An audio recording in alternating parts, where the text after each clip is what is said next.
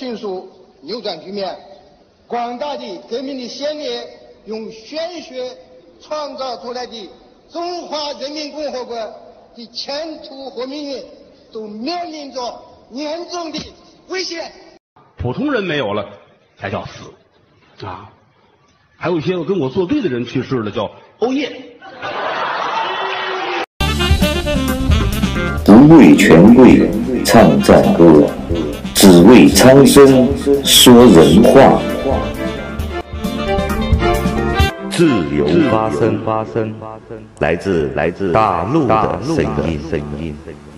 感谢大家来到自由发声，我是来自中国大陆的零零七。今天在中国大陆，大家都在欢庆，尤其是在网上啊，几乎可以说是普天同庆。因为什么呢？因为李鹏死了，大家几乎都转了郭德纲的这个段子。有的人死就叫欧耶，普通人没有了才叫死啊！还有一些跟我作对的人去世了，叫欧耶。因为大家都知道，在中国有各种敏感词，图片也不允许发出来，所以说大部分的人都是用一只鸟或者用鸟的尸体来代表这个李鹏，因为鹏嘛是一个一种鸟嘛。现代的中国人呢、非常的蛮不讲理。比如说有一种理论呢、叫什么呢？如果三十年前北京天安门上不镇压那些学生，不用坦克把他们撵了，不用机枪把他们扫了，就换不来这三四十年的所谓的经济发展。也就是说，不杀那些学生，好像就不能经济发展。包括中国的所谓的富豪，像马云呢、啊。这些人都支持这种理论啊，其实要驳倒这种理论非常的简单，比如说，将你的父亲或者将你的儿子杀掉，我给你一百万，你马上就有钱了，马上就发财了，好不好？对不对？能不能这样做？零零七本期节目给大家来探讨一下，中国人为什么不讲理？在这期节目之前呢，我先写了一个思维导图出来，写在写在这张纸上面。好了，书归正传，我来给大家分享一下，为什么中国人不讲理。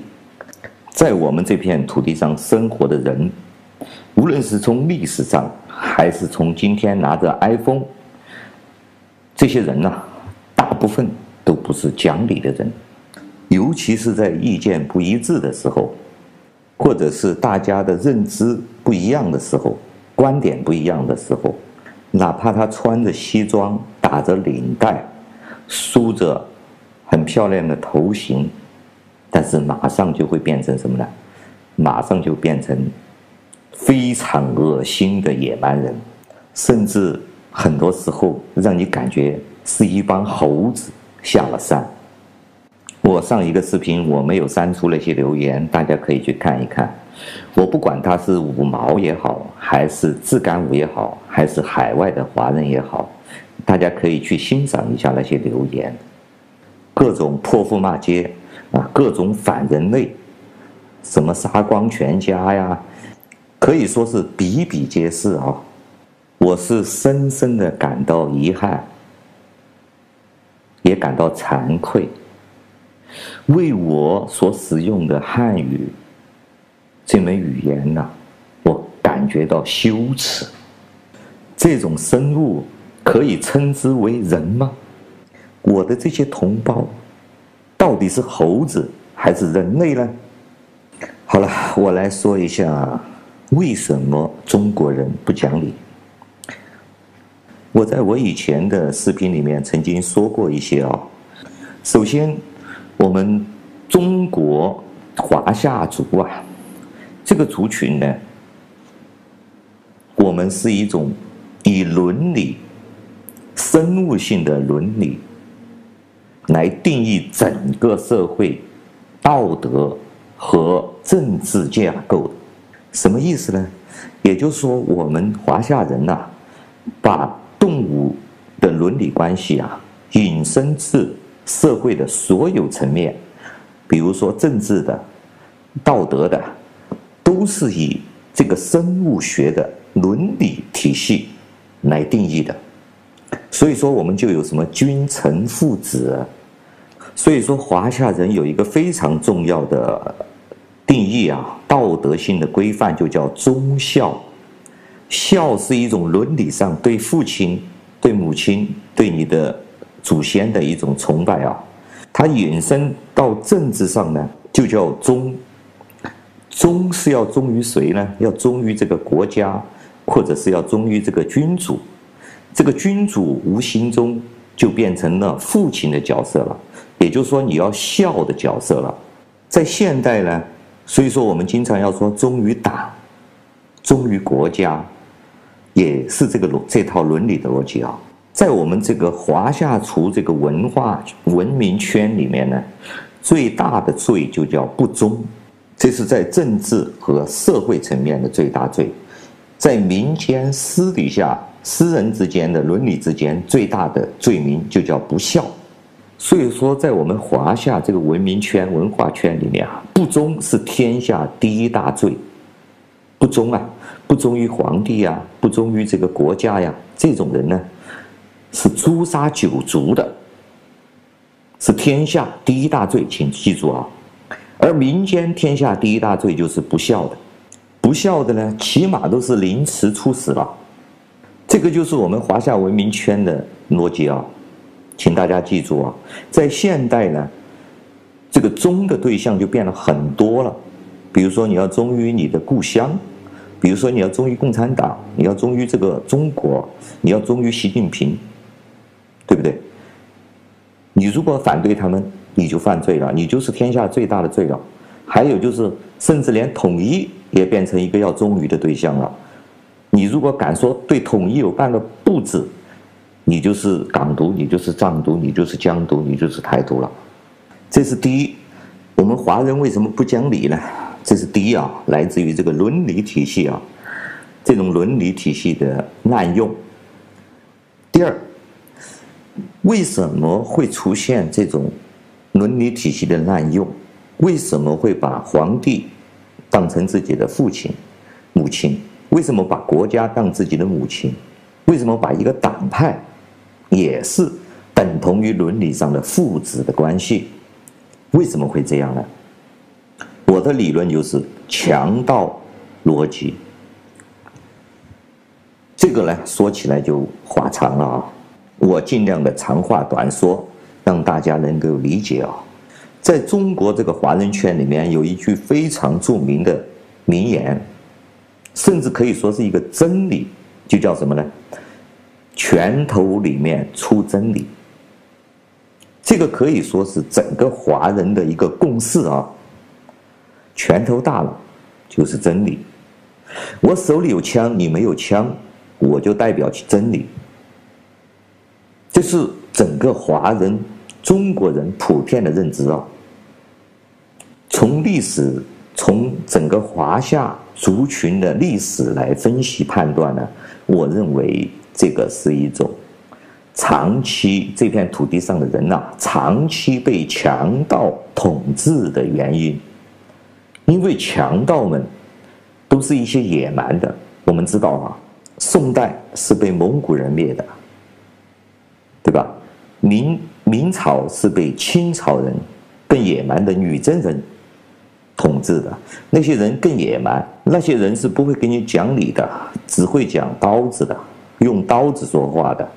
蒙古人也好，女真也女真人也好，他们是用刀子，他们是用枪来征服这片土地上的人的。包括后来的民国，民国政府也是一个民选的政府，可以这么说吧，算是一个和平移交了之后，但是国民党。或者共产党都是用枪杆子、用暴力推翻的，对不对？民国政府是被国民党是被蒋介石、孙中山他们用暴力推翻的，也是枪杆子里出了政权，请大家记住啊。而共产党同样的，他也是用枪杆子暴力取得了，把那个蒋介石赶到台湾去了。它也是用拳头打出来的，用枪打出来的。所以说，自然而然的，这片土地上的人呢，只信奉一个真理啊，就是拳头大的就是真理，谁有枪谁就是真理。我们从两个层面来说啊，第一个层面，所以说我们在中国这片土地上都是奴才。为什么？他是被强盗、被土匪征服的土地，这些人都是强盗、土匪的战利品，所有的中国人都是。不管是蒙古人、女真人、共产党，还是国民党，他们在这片土地上是一个征服者。所有的这片华夏族的人都是他们的战利品，他们来管制，就是他们的，因为他们的拳头大，你不听话就会把你消灭，这就是形成奴隶和奴才的原因啊。而因为这些强盗或者这些强人呐、他坐上了金銮殿。啊，登上了天安门城楼呢，他就成为这个国家的领导人。那么他同时就取得了华夏族的伦理的这种体系的位置啊，他就在政治上，他他已经成了皇帝了嘛。所以说，我们中国人自然而然的就承认他们的那套逻辑，他们的行为就是合法的了，因为他是父亲了嘛，国家变成母亲了嘛，这个政府变成母亲了嘛，大家能理解吧？后面我再详细分析为什么会出现这个情况啊。我们先再说第三个，第三就是利益至上。什么叫利益至上呢？我们中国人呐，我们中国人呐，包括所有的华人呐，新年第一句问候叫什么？恭喜发财。这句话隐含的另外一个民间的名言就叫什么呢？就叫。没有钱是万万不能的，因为我们华夏人呢，实际上呢是没有任何信仰的。我们民间的第一信仰就是一个字——钱。在这里呢，我可以把它说成是一种利益啊。所以说，你看我们华夏人呐、华人呐、中国人呐，比如说人生第一件、他最大的一件事啊。就叫结婚嘛，结婚讲究的最重要的一点是什么？门当户对。说的好听叫门当户对，说的不好听就叫利益对等嘛，叫利益对等来交换嘛。对钱、对利益的这种所谓的叫钱被熏昏了这个头脑啊，这个华夏人呐、处处可以体现。比如说，我们华人，我们中国人去参观任何一个艺术展览，看到了在国家呀、祖国呀、政府上面去，自然就塑造了我们中国人的一种内在的文化和和思想的那个认知的东西。我们中国人大部分就这样潜移默化，通过他的这种思想改造，变成了这个地球上最容易。臣服最容易做奴才的国家，也是最容易被做奴才的人。我们知道，西方人到非洲去抓了很多黑人，是用皮鞭抽打，他们才做奴隶的，对吗？而我们中国人，我们华人不需要皮鞭抽打，我们会主动跪下来。这几千年的教化已经让我们。在骨子里面形成了奴性。你的权，你有权利了，你拳头大了，你有钱了，我们会自然跪下来跪舔，我们会像一群没有尾巴的狗一样围着你转。我们可以看看我们国内的那些宣传，一不小心就是紧紧的围绕着习习主席的周围跪舔嘛，这是精英层啊。没有资格围绕紧紧围绕着习主席跪舔的人呢，就在网上面紧紧的围绕着这个这个统治机器来跪舔，这就是很多中国人的形态和认知啊！你说这些人，你给他怎么讲理呀？好了，本期的节目就说到这里，感谢大家收听自由发声，我们下次再见。社会全社会道德彻底崩溃，无可救药的世道，无可救药之人心，你怎么弄？人人皆如是，你没辙，就是你自己按照一个人的样子做，你就行了。我觉得其他的我们都不要讲，我们把这个人的标准降到最低。你诚实一点，你善良一点，你踏实一点。我觉得中国人能够做到这一点就行了。不为权贵唱赞歌，只为苍生说人话。自由发声，发声，发声。非常感谢大家对零零七的支持和鼓励。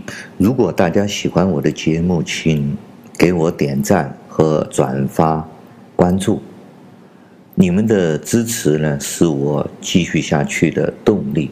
我常常和朋友们说，在这个信息化的时代，在这个资讯大爆炸的时代，我们站在所有的前人的肩膀之上，在东西方那些伟大的哲学家、思想家、科学家，在他们的智慧之光的熏陶之下呀，我们中国人呐，必然能够分辨得了黑白，知道美丽和丑陋，懂得不能把屎当饭吃，也会明白到底什么是人。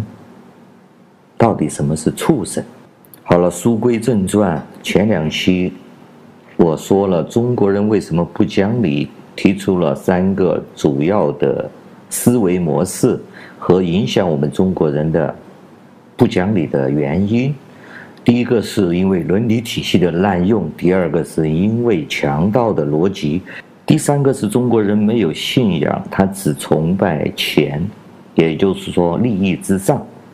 本期节目呢，零零七给大家分享一个中国最有特色、冠绝全球，在世界上没有对手的彻彻底底的中国特色，就是骂街。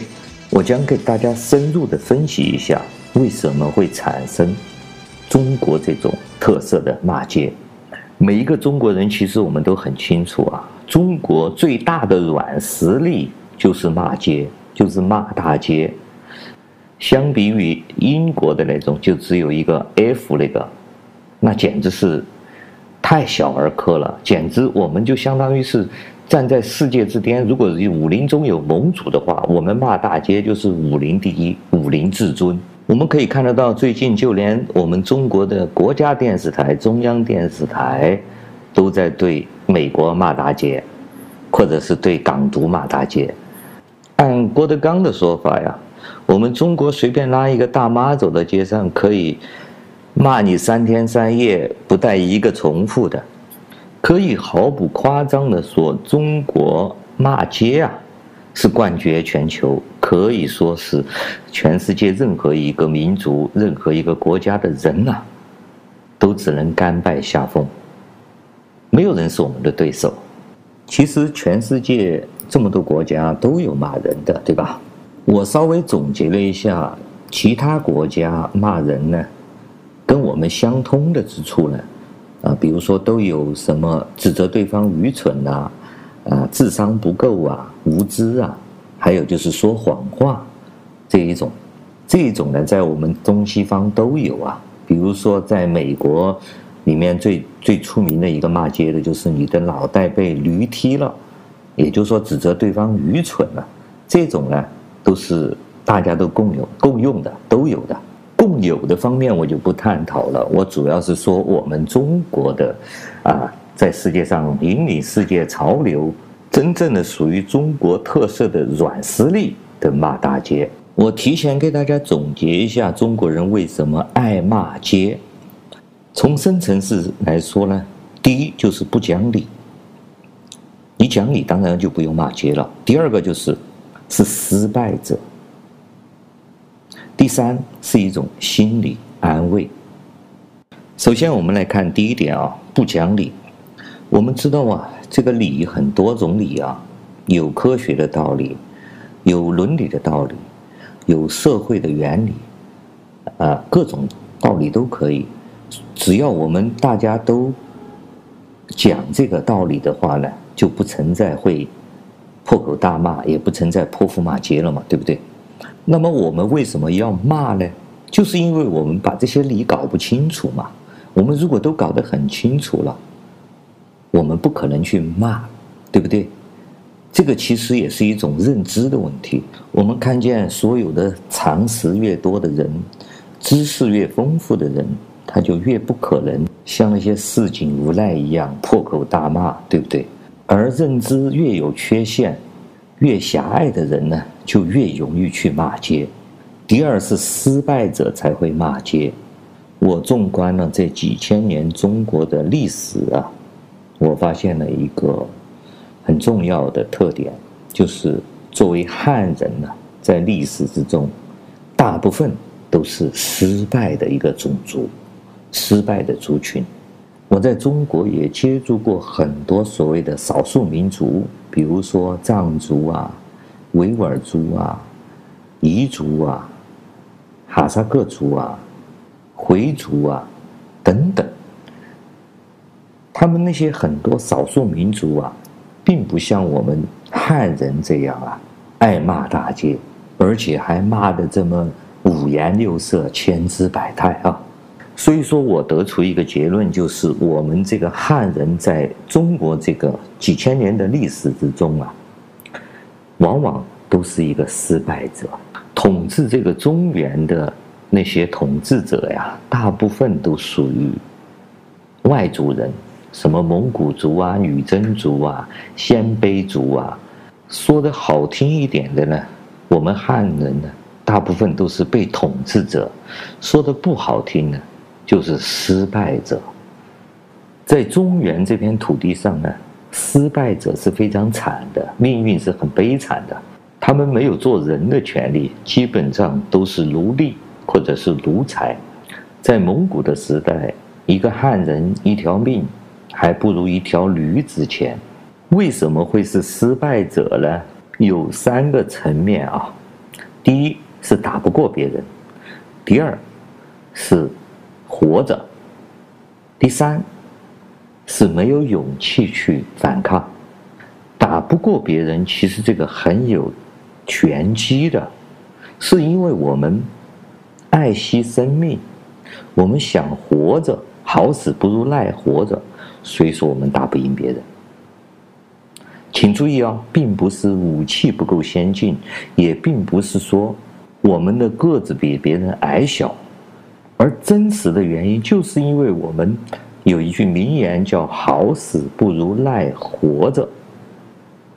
我们是世界上最珍惜生命的一族人，虽然我们从来不去关心我们为什么活着，但是呢。我们却非常珍惜自己的生命，我们是世界上最珍惜生命的一族人，所以说我们可以放弃所有的东西，尊严啊、自由啊，这些都可以放弃，只要能活下去。所以说，在我的留言之下，有些人说的非常有意思啊，我看见有些在我那个对香港的这个支持他们香港抗争的时候，很多人留言写的非常有意思啊。他说：“你们香港这些人呐，天天闹这些事干什么？你们又有的吃，又有的喝，啊，赚的钱又多，你们还闹事？你们是不是吃饱了？”然后他们得出结论呐：那些香港人年轻人呐是废青呐。为什么是废青呢？是因为他们吃的太饱了，无所事事，所以说就要去闹事。所以你应该向我们中国人学习，吃饱了喝足了就好好睡觉，再找些女人或者男人睡觉，再生一窝出来，这不就很幸福了吗？这个人生还有什么要求呢？对吗？什么自由啊，什么平等啊，什么法律啊？那些东西，关我们什么事啊？好了，这就是我总结的，这是失败者的逻辑哦。第一，他们打不赢；第二，他们也没有勇气去抗争呢。所以说，他们就发明了骂街，他们就用骂街的方式来宣泄。而真正的勇者、真正的强者，他不会骂人的，他也不需要通过骂街来证明什么。比如说，我们看看美国的牛仔。他们根本就不需要骂的，拔枪嘛，决斗嘛，我不知道大家能不能体会啊。第三个呢，就是因为心理的安慰啊，我们可以顺理成章的推论出第三个结果，就是心理安慰，因为你打不赢别人，没有勇气去抗争，所以说自然就要寻找一些心理安慰。这是人类发明的语言，就被我们中国人用作了，用在了骂大街上面了。有的中国人还非常骄傲，他们能骂大街啊，他们认为他们打不赢，但是他们用骂可以用辱骂可以把别人骂赢，就像鲁迅写的《阿 Q》一样的，赵大爷扇了他两个耳光之后，他会摸着自己的脸对别人说。他妈的，这是儿子打老子！最后啊，我再来给大家分享一下中国人骂大街的内在的一种逻辑啊。中国人骂大街呢，最直接的体现就是利用我们这套伦理体系来用在骂大街上面，而且呢，这个骂大街直接就是一种意淫，直接就是一种幻想。或者说，就是吹牛。我们来看一下中国人常用的几种骂大街的套路啊。第一个就是意淫做别人的长辈。第二个就是幻想和对方的长辈性交。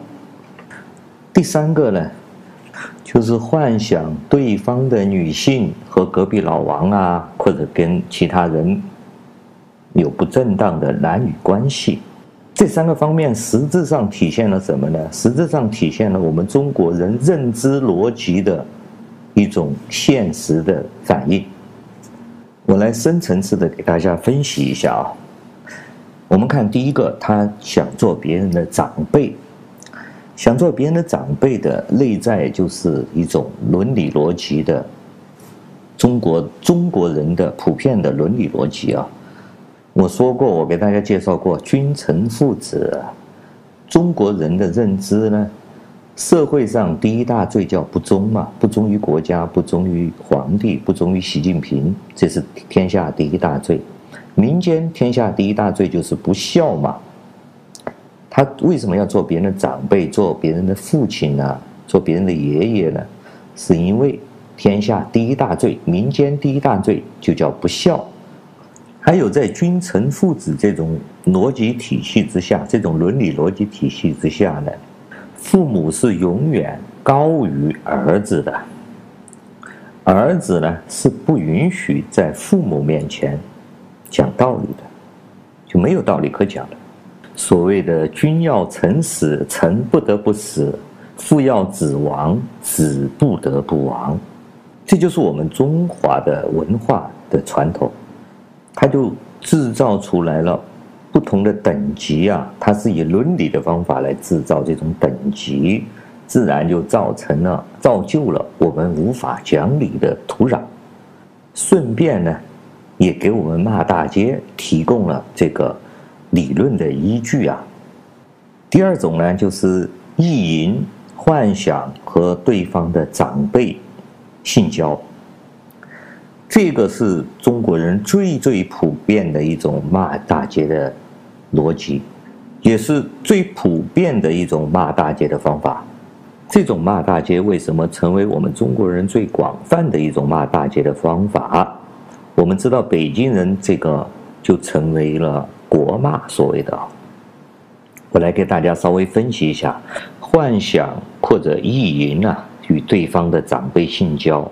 母亲性交，他就他就同时的意淫成为对方的长辈了嘛，或者父亲了嘛。他与对方的长辈做爱，自然就变成了对方的长辈了嘛。他同时就获得了这种伦理上的高人一等的这种感觉嘛。第二个层面呢，就是中国人非常的不尊重女性，尤其是。对女性的这种道德要求非常的高，所谓的贞洁牌坊，男人如何的花天酒地，如何的外面彩旗飘飘，在中国人的思维里面，那就说明很风流、很倜傥。按现在的说法，是有钱或者有地位、有权力的人才可以，啊，包小三啊，包二奶什么的嘛。内心呢，中国人都是认同这个的，而且不会道德批判的。但是中国对女人、对女性呢，这个要求就非常的高，大部分人都不接受女性有外遇啊，有外面有情人啊，这种就认为是不可接受的。这个是跟我们中国传统的有关，因为我们中国古代的女性还是要立贞节牌坊的嘛。所以说，这第二层的意思就是侮辱了对方的道德，就是侮辱了对方长辈的道德。从而他也可以逻辑推演成了对方也没道德了嘛，这就是我们中国冠绝全球，在世界遥遥领先的，全世界没有任何一个国家和族群能够跟我们相提并论的软实力。骂大街，讲什么理啊？我们打不赢我们就骂吗？我们中国人骂大街三天三夜不带一个重样的，我们诸葛亮啊骂死了王朗啊。好了，感谢大家收听今天的自由发声，我们下次再见。什么蒙娜丽莎呀，看到了什么啊、呃？梵高的向日葵呀，我们脱口而出的第一句话叫什么？这个东西值多少钱？对不对？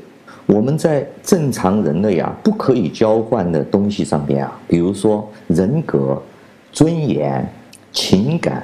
等等方面啊，我们往往第一时间中国人啊都是用利益来考虑的。经常会有人说，良心值几个钱呢？你为什么要去救他呀？你为什么要去帮他呀？良心不值钱吗？比如说，中国大陆有一个大学生叫雷洋的，在街上被警察打死了。我估计这件事呢，也不是警察有意想打死他的。而是不知道他可能有心脏病，在这个拘捕的过程中呢，就把他弄死了，可能是一个意外。但是警察为了掩盖这个事情呢，就说他是嫖娼，就说他是有罪的，是他嫖娼的。这件事情呢，他的父母啊，流着眼泪啊，到处在那个找找找找网友啊去帮忙。所以说，中国的网友愤怒了，就不停地质问这个呃警察呀，不不停地质问这些当地的政府，最后形成了强大的舆论。形成强大舆论之后呢，政府最终呢，怎么解决的呢？就给雷洋的父母一笔钱，具体我不太清楚啊，据说是有。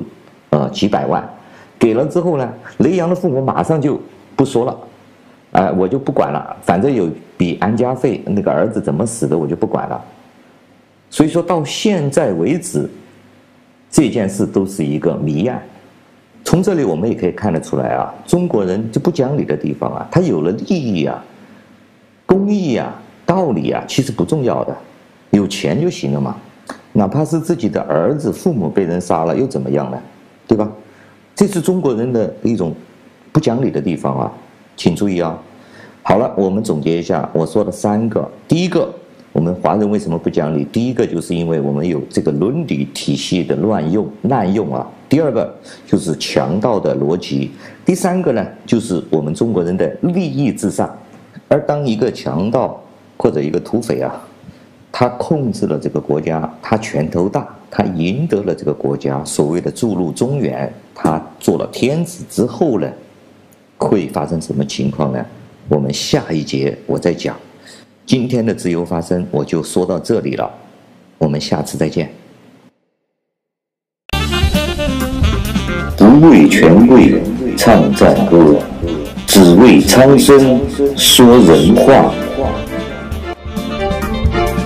自由发声，发声，发声。上一节我讲了中国人为什么不讲理，主要是来自三个主要的问题。第一个就是伦理体系的乱用，第二个就是强盗逻辑，第三个就是中国人呢利益至上，没有价值观嘛，只有金钱论。伦理体系的滥用呢，就是我们把生物性的这种伦理关系，比如说父子啊。这种关系呢，就滥用了，用在了道德啊，用在了社会层面，啊，用在了政治方面，这就形成了我们的所谓君臣父子的道德和逻辑观。在远古的华夏人呢，他们信仰一种天，认为是上天来管理我们这个华夏这个族群的，所以说皇帝呢就叫天子，他是奉天承运的。如果说这个君臣父子这套逻辑稍微可以解释呢，就是因为有天子。但是在现代社会呢，因为我们已经抛弃了这套理论了，所以说这个逻辑就无法自洽了。所谓的先有国再有家，这种逻辑就显得非常的滑稽可笑了。国家，国家，有国才有家，国家有安全，我们的家香港才能有一个安稳的环境去发展。就非常的有问题了。当然，我说的中国人为什么不讲理，是这三个原因造成的啊。最主要的原因呢，并不是伦理体系的滥用，也并不是说我们利益至上，啊，唯金钱论。最关键的就是强盗逻辑。我们华夏这个族群呢，在这两三千年之内啊，他一直被强人统治了。这个强人也可以是说他是强盗，他们不给我们讲理的，他们是我说过了，他们的他们基本上都是拳头大的就是真理，枪杆子就是真理，他们不会给我们普通的人讲道理的。他们所谓的注入中原，控制了这个国家机器之后呢，他给我们普通人也订立法律，叫王法。所以说，我们这华夏族这几千年来用的法叫王法。这个王法有个特点是什么呢？它只是面对普通的老百姓，包括大臣使用的，但是总是有一群人是凌驾这个王法之上的，就是皇帝和他的这个家族。这样呢，就事实性的造成了什么呢？造成了我们中国普通的人呢。还有大臣呢，你就没办法平等的讲理了，因为有一群人，他们掌握了国家机器，掌握了兵权，掌握了枪杆子，他就跳出三界外，不在五行中了，他就不在这个法律体系之中了，不在这个律法体系之中了，他是超人一等的东西了，他就不是属于我们这个生物了，我们怎么跟他讲理啊？所以说就无理可讲了。而就算我们普通的老百姓和官员之间，也没法讲理。我们知道啊，在大清律啊，民告官，比如说你老百姓要去跟那个官打官司的话，你要先打五十大板。这个并不是清朝发明的，更远古的时代，比如说像在秦朝的时候，民告官的时候是先要。把你的腿给你砍了，或者把手给你砍了，或者把你的眼珠子挖出来，才能够去告他，告那个官员的。我们不少中国人呢、说越远古越好，比如说春秋时代就好。实际上呢，我给大家讲一个故事，大家就清楚了。我们知道，我们中国有一个皇帝的最重要的信物，就叫传国玉玺。传国玉玺是由什么做的呢？是用和氏璧这块玉石做的。传说就是春秋时候一个楚国的叫卞和的人就发现了这么一块石头，他认为是一块玉石，就拿去献给楚王。楚王呢，一看献一个东西过来，他说是一块玉，结果人家一看是一块石头。好了，你骗我，砍一条腿。这个人回去之后，过了两年，还是觉得这是块玉要献给楚王，又来了，而楚王再鉴定，还是认为是一块石头，又把他腿砍了，两个腿都砍断了，然后再把他扔回去，对不对？最后呢，他就抱着石头天天在那里哭，人家楚王就觉得是不是这个人是不是有神经病啊？或者是要不然就这块玉真的是玉呀，这块石头，就派人就把这个石头凿开，哎，果然是一块玉。这个就是和氏璧的来源，我们就可以知道，实质上我们传统的中国历史啊，并不是历史学家所描述的那种状态的，并不是这么美好的。普通的平民和大臣和天子之间是有不可逾越的鸿沟，而且他们之间是没办法讲理的。这个国家，这个华夏族这一群族群从来就没有讲理的这个基础的。所以说，我们看事物啊，看历史啊，不能看一些历史学家们在那里根据他们的需要，或者是根据他们的喜好，再根据统治者需要传输给我们的某些价值观和理论来理解这个历史。我们要自己带着自己的独立的思考，有着自由的心去看这段历史，这样才是真正的懂得历史。我们看中国啊，有一个非常著名的一句话，叫“普天之下，莫非王土；率土之滨，莫非王臣”。这段话就其实把华夏的这种帝国的这种强盗逻辑啊，已经说得非常的清楚了。这套理论体系，这些价值体系是怎么构建的呢？这就离不开中国的精英层，也就是说，华夏这片族群里的精英层。精英层在古代也叫文人，主要就是儒家。儒家呢是被皇帝、被统治者觉得这帮人呢，比较契合他们这个统治啊，他们能教化老百姓服服帖帖的，呃做奴才。而这些人呢，这套理论呢。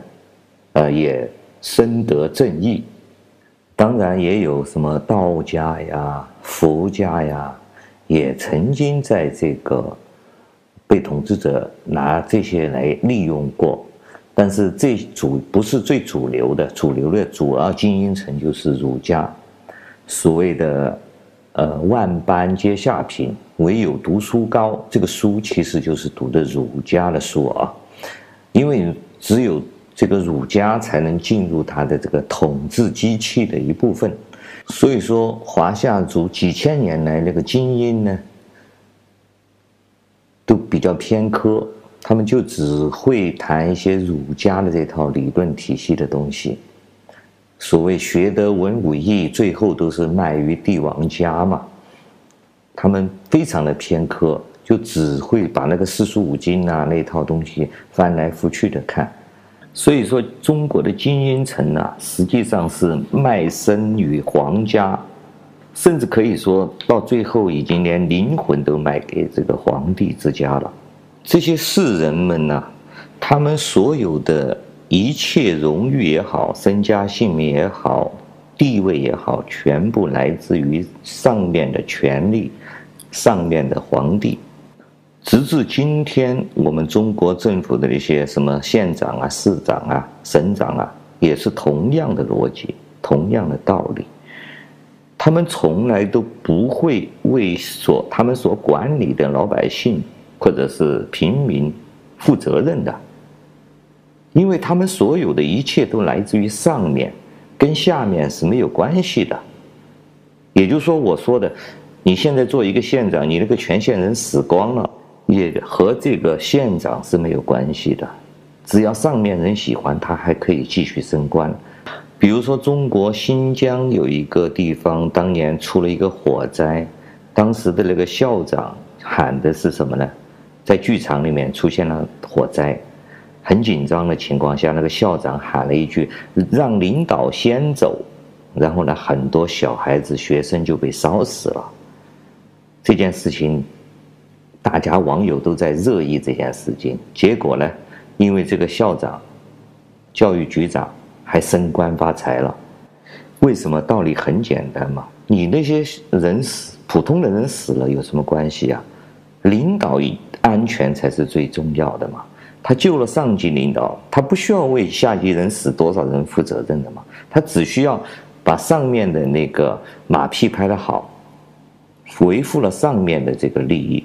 那么自然上面就会给他加官进爵嘛，在中国这套逻辑体系里面就是这么样的，因为中国精英层所有的荣誉、所有的权利和地位都来自于上面给他的恩赐。所以说，中国的精英层呐，是全世界这个整个地球上最没有脊梁骨的奴才。他们寄生于权力和皇家，所以说他们必须有主人，就像那个狗一样的，他们必须有主人的。所以说有一件事很有意思啊，我给大家来解读一下。比如说现在的这个五毛。五毛、五毛和美分呐、这两个名词啊，很有意思的。五毛呢，就是共产党的那个叫网络舆论的引导员，或者是五这个需要他们宣传共产党的那些东西的人，就是相当于是共产党内部的一个网军啊什么的。我给大家分析过啊。我们发现他们之后呢，我们就会说你们是五毛，他就会反过来扣帽子，怎么说呢？他说你肯定就就是美分了。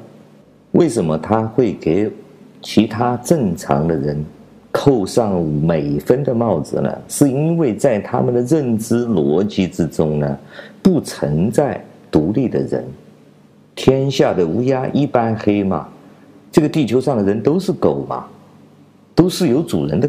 我们都是有主人的嘛，这个实质上也是中国人大部分的认知啊。他不明白这个世界上、这个地球上，大部分的人都是独立的人，都是有独立的人格、独立的尊严，不需要出卖自己的肉体和灵魂的人。中国人为什么不讲理啊？就来自于我们中国的精英层，所谓的士人阶层啊，他们。匍匐在权力之下，成为了奴才。同时呢，他们掌握着教育和文化构建的权利，因为他们还掌握着大量的话语权、舆论权都在他们手上。因为皇帝不可能掌有三头六臂，必须要用他们来管理我们，所以说他又掌握了教育权、教育的权利。他们自然而然的就把这套伦理体系就滥用在了。道德啊，政治这个上面来了，所以说这这帮士人，这帮精英呢，直接就把这个强盗的统治地位啊，用滥用伦理体系来构建了道德和这个政治的整个整个体系，就是由他们来构造出来的。他在通过教育呢，让我们中国人呢信奉一套什么四书五经的东西。什么仁义礼智信呐、礼义廉耻啊，这些其实都不重要，最重要的就是忠和孝。忠和孝这个意思是什么呢？就是让我们中国人安安心心的做儿子。所谓的天下没有不是的父母吧，然后再把这个父母呢又移在。